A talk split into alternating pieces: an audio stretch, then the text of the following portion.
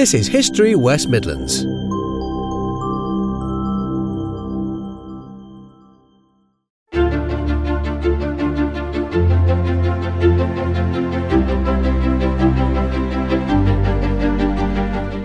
How could couples and families maintain their relationships for the four years of the First World War?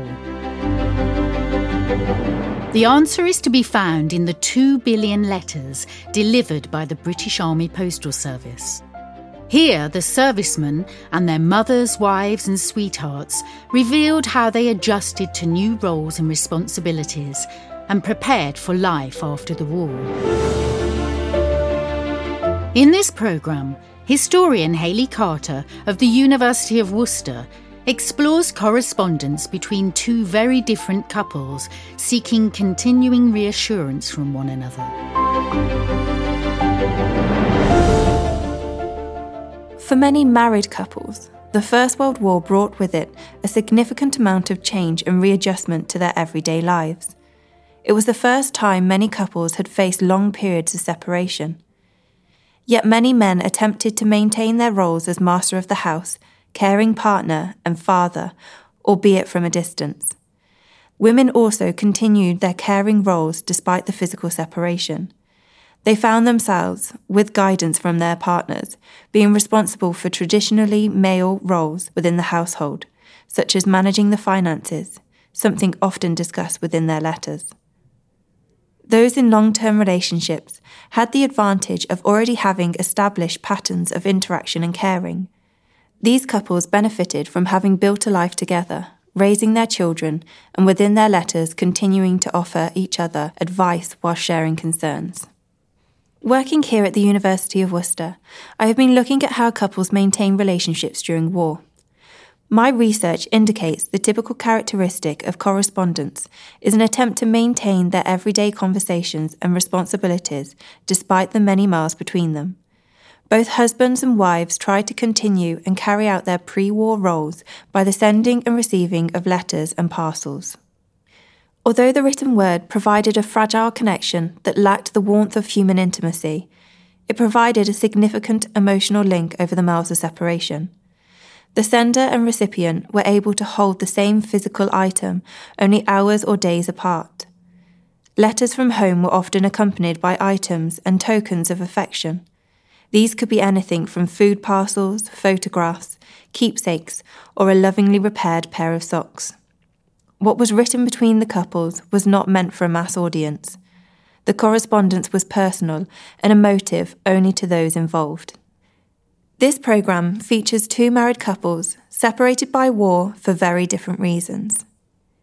John Wheeler and his wife Elizabeth, affectionately known as Bessie, were married in 1912 and by the time of John's enlistment in early 1915, they had a young daughter and a son on the way. The couple's correspondence was based on mutual affection, yet John writes in October 1915 I cannot help feeling that my letters must be very dry. I put in such a lot of detail.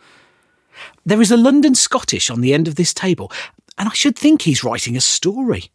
I can see number 16 on the sheet he is writing now, and he writes so quickly and well. John's letters do sometimes appear short, formal, and regimented, but are also filled with the mundane, everyday conversations the couple would previously have shared by the fire or around the kitchen table. For example, he writes in May 1915 I hope Babs is better. I shall be glad to know. I love to get your letters, even if there is no news in them, as you say. Though news was limited, that Bessie had taken the time to write was of great significance. The letters became their own personal space in which they grumbled, discussed family matters, and reassured one another. I am afraid I shall not write as often now I am in camp, but shall as often ever I can, you may be sure. I'm always thinking of you, and I'm quite all right. It's a most beautiful evening, and I wish I was at home with you. I do hope you will keep well. Do rest as much as you can, but do go out too. Taken any photos lately? John's letters were both caring and attentive. On the afternoon of June the 15th, he suddenly felt very strange and told his friend that there was something wrong at home. When he returned to camp, he asked if there was any news, but there was nothing. That evening, John was both restless and unhappy and could simply not believe that there was no news. By midday the next day, his father had written to him to inform him that his son, John Richard Wheeler, had been born a month early.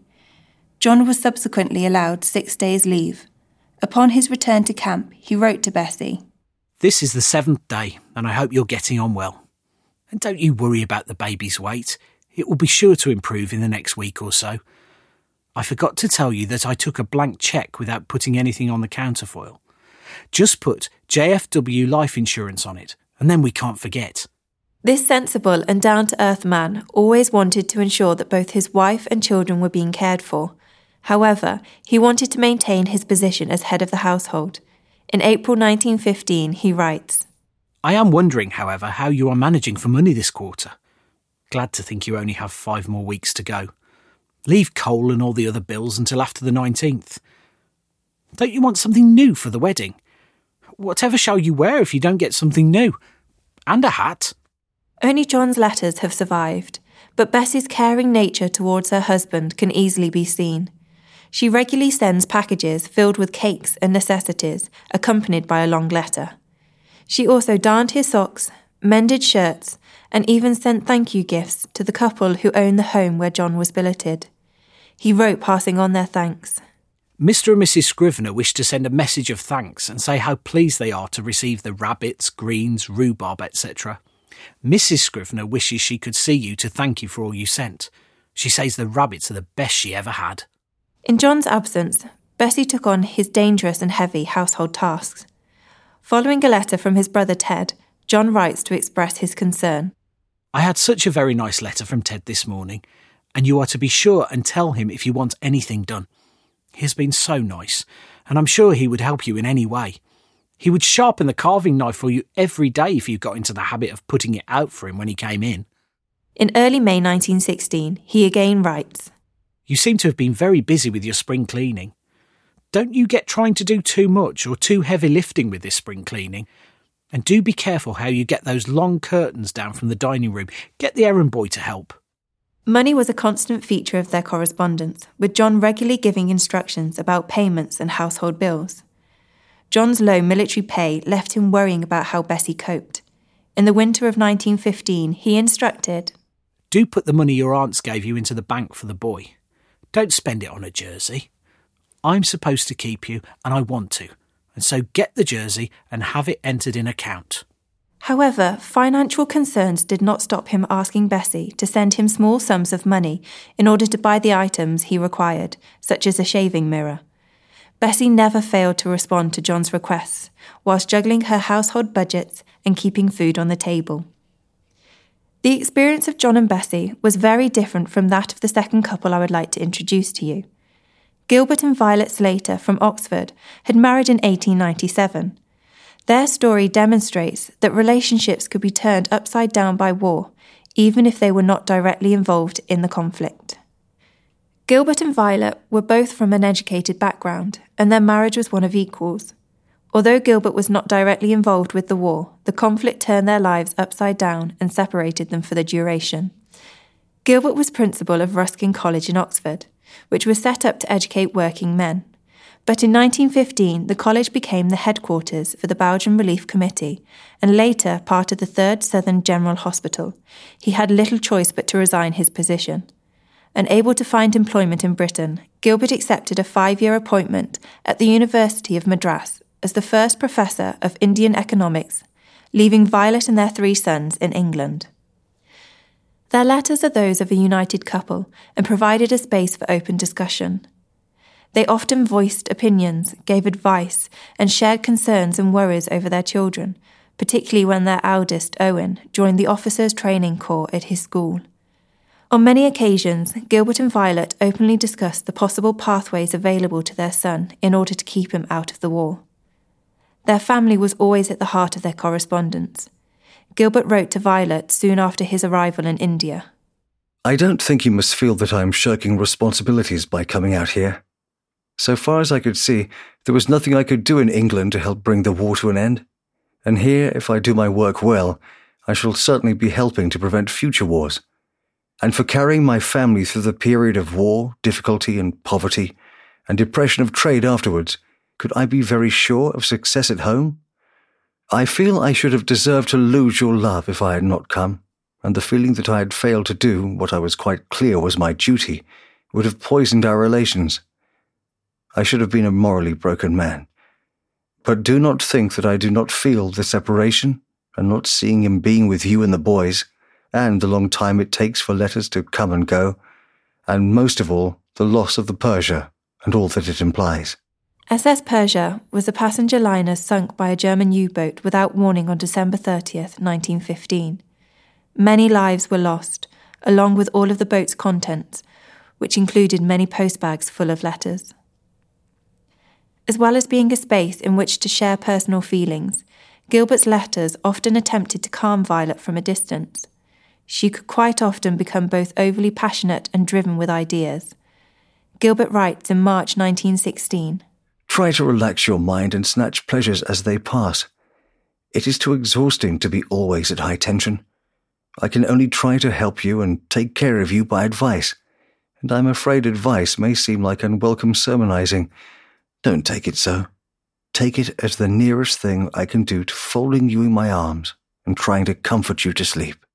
This gives a wonderful example of how Gilbert tried to keep up his caring role as husband but with an average delay of six weeks to two months before post arrived, his advice and care would often be received long after the moment had passed. The majority of Violet's correspondence reflects her growing anti war beliefs. She goes to great lengths to explain her political opinions and allows little space within her letters to describe her everyday experiences. In April 1918, she wrote This time last year, you were here and brought me this pen that I'm using as a wedding present. I wonder if you will remember the day, 21 years ago. It seems a very long time ago. I never expected to be parted, thousands of miles apart, and the horror of a terrible war going on. I did not think it would be possible for such sad times to continue. All the wrong people are being killed and millions groan. Violet and Gilbert's correspondence continued throughout the war, discussing family, friends, domestic life, and their changing perceptions of war. They were finally reunited some time after the conflict ended. The two couples come from different classes, and their letters have different priorities. Bessie's everyday life is looking after the children and home. Violet has domestic help and so has more freedom to pursue her passion for politics. Furthermore, once Gilbert had arrived in India, he was relatively safe. John, however, was not. He was killed in action on September 28, 1918, just six weeks before the armistice was signed and the fighting ceased. Unable to escape the fear of possible death, Bessie and John were robbed of their happy ever after. Both couples had sought to maintain their marriages through letters and had done so successfully. These collections leave us with a fascinating and at times poignant insight into the challenges, complexities, and heartfelt feelings that were involved in sustaining wartime marriages. You can find more podcasts and films exploring the hidden home front in Worcestershire and surrounding counties and register for our newsletter at www.historywm.com.